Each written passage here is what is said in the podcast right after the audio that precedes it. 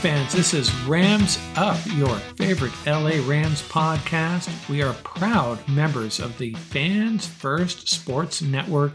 That's fansfirstsports.com. You can also follow us on YouTube. Our channel is at LA Rams Up.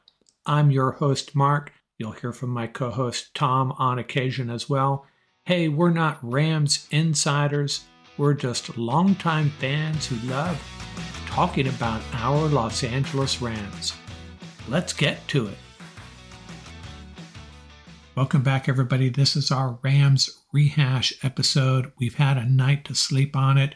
I'll share some additional thoughts on this Rams Commanders game and take an early peek forward to this big game, season defining game Thursday night against the Saints at SoFi Stadium essentially a playoff game for our Los Angeles Rams. We will also get into snap counts and pro football focus grades.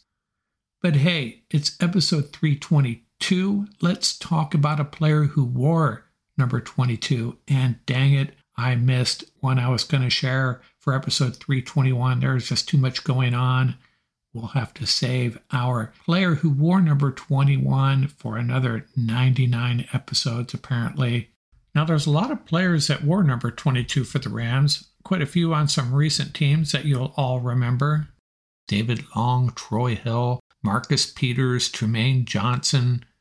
But I'm going to go way back, way back to the 1960s, gather around kids, and hear a story about a running back named Dick Bass. Bass was born in Mississippi. His family moved to Vallejo, California, and he attended the University of the Pacific. In 1958, Bass led the nation in rushing with 1,361 yards. He rushed for 215 yards against Cal, a Cal team that would go on to play in the 1959 Rose Bowl. He was the number two overall pick in the 1959 draft by the Rams. Played for the Rams from 1960 to 1969, the only team he played for and eventually played in three Pro Bowls and rushed for over a thousand yards two times.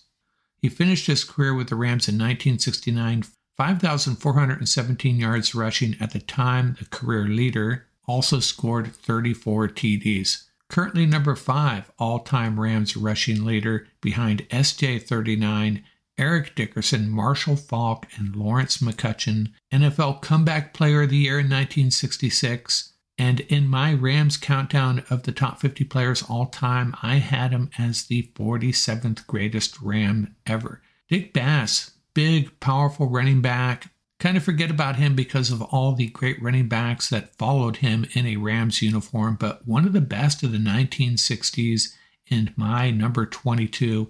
When we get to episode 422, we'll talk about one of these more recent guys. There will be a bunch of number 22s to choose from and not surprisingly, a bunch of cornerbacks.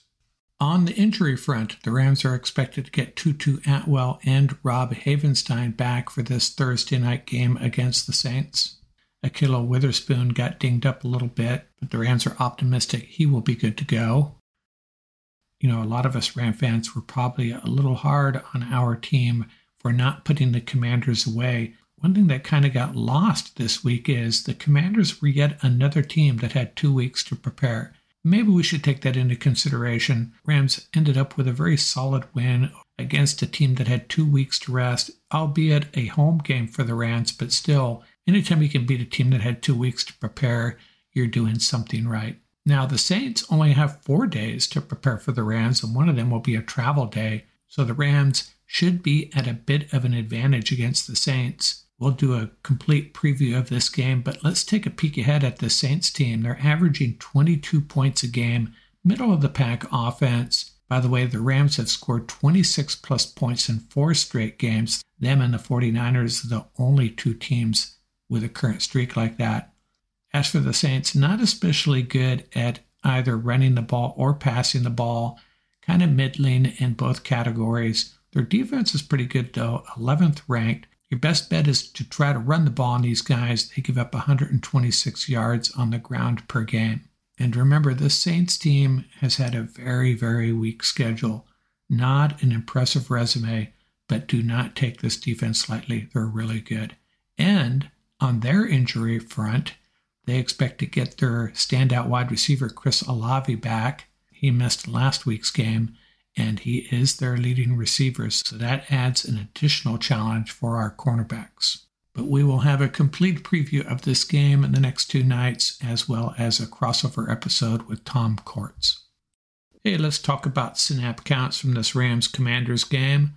Offensive line played 100% of the snaps, all five of them, 75 snaps in all.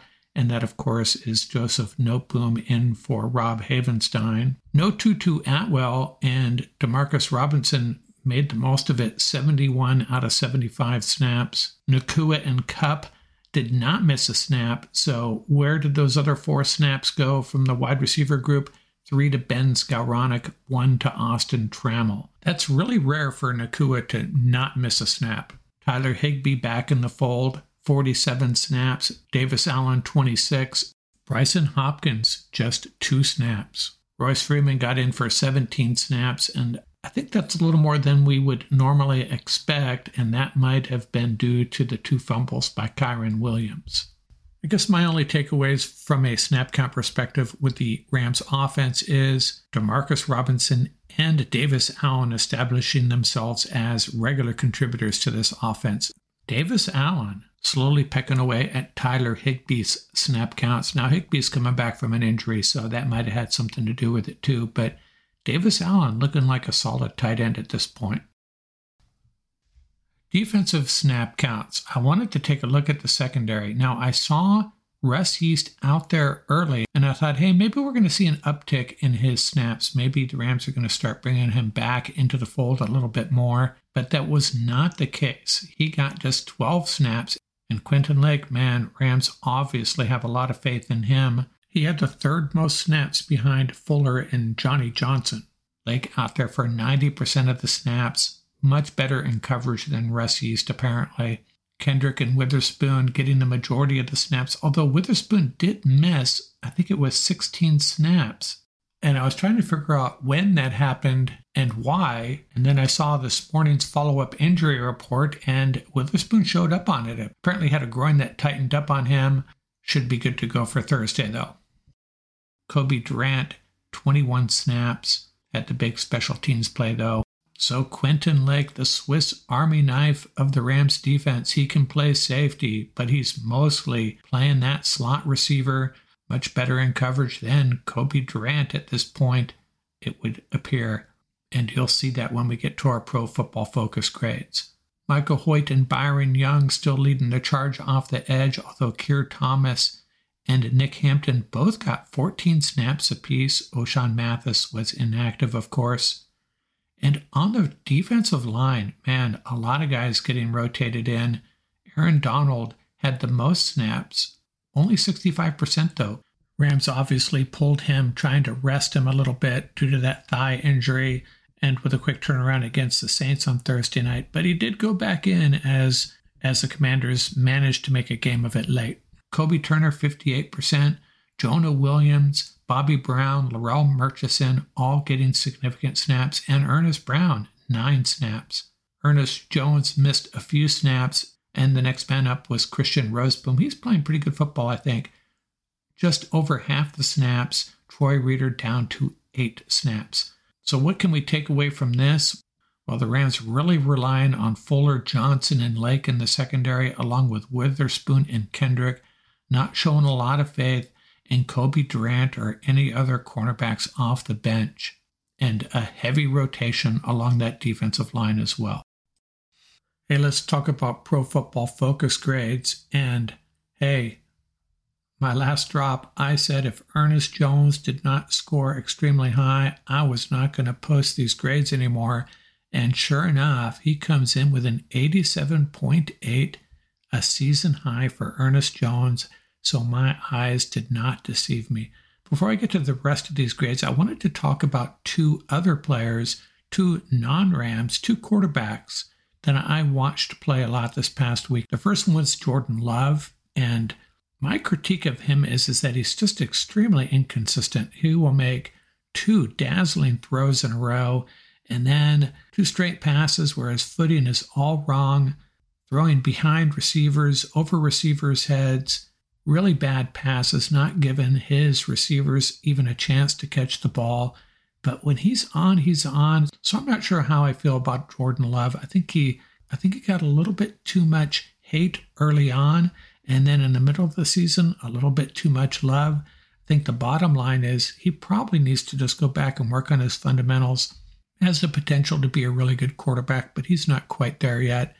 And Sam Howell, now, I've been mentioning over and over again how much I like this guy. Hadn't seen him play extensively, not nearly as much as I did in this Ram game where I watched every snap he took. And I still love the guy. I think, as Sean McVay said, he is a baller, can extend plays, and has tons of confidence. But he kind of has the same problem Jordan Love has. Can make a couple really good throws, and then he's off off high, off low, behind his receivers. So he definitely needs to work on his consistency. The problem with Howell is what are the commanders going to do in the 2024 draft? Are they going to stick with him, which I think they should, or are they going to use a first round pick on another quarterback? We'll have to see. Right now, they would have the fourth pick in the draft. There's going to be a really good quarterback available.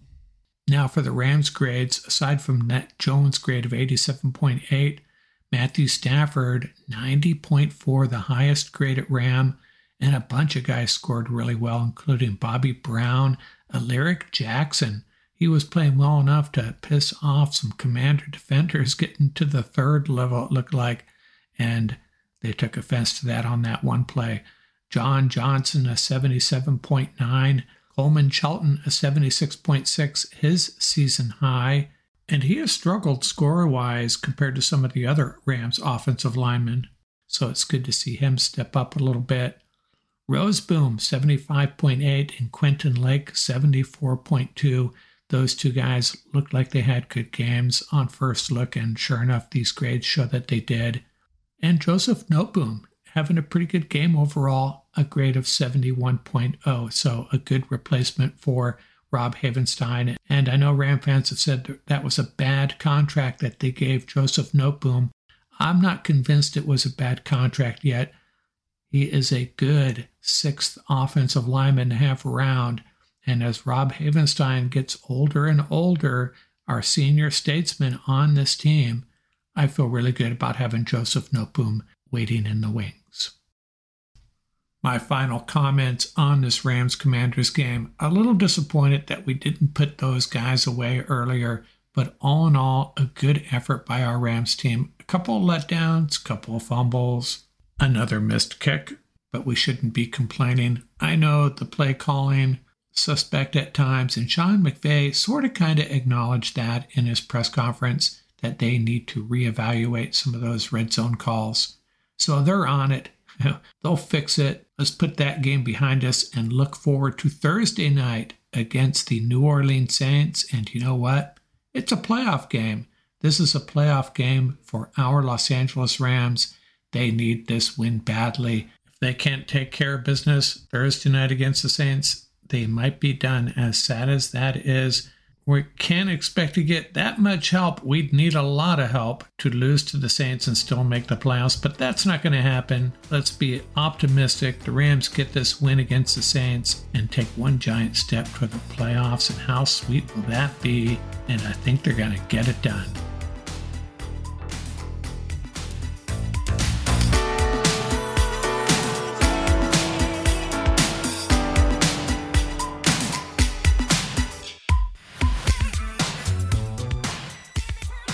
That's going to do it for this episode. Remember, you can reach us at ramsuppodcast at gmail.com. And don't forget about our YouTube channel. Our handle is at laramsup.com. Till next time, keep the horns up, stay safe, and have fun out there.